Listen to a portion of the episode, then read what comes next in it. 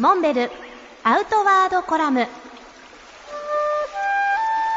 モンベルの辰野勇です。モンベルでは7年前からモンベルチャレンジアワードというものを行っています。これは各分野で冒険とか人道支援とかそういったことに一生懸命取り組まれている方々を応援するプログラムです。昨年2011年は東日本大震災のために受賞者を決定することができませんでした。改めて1年前に遡って2011年第6回の受賞者を NPO 法人森は海の恋人の理事長でいらっしゃる畠山重康さんにもらっていただくことになりました。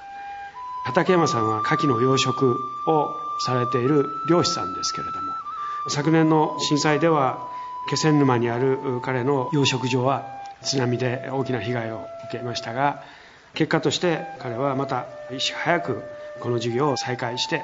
多くの人々に勇気を与えることができまし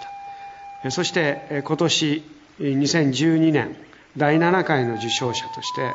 手のひらに太陽の家プロジェクトにチャレンジアワードを差し上げることになりました。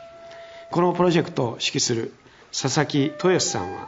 日本の森バイオマスネットワークの理事長でもあります。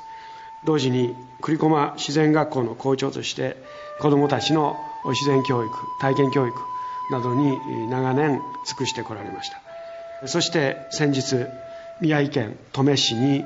復興住宅これはモンベルが建設したわけですけれどもこの建物に福島の子どもたちを迎え入れて存分に自然の中で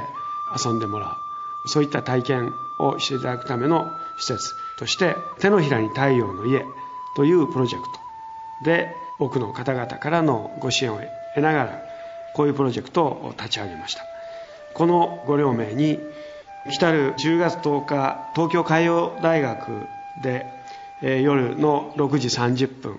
から授賞式とご両名の基調講演をいただくことになっています。お時間の許す方はぜひご参加いただきたいと思います。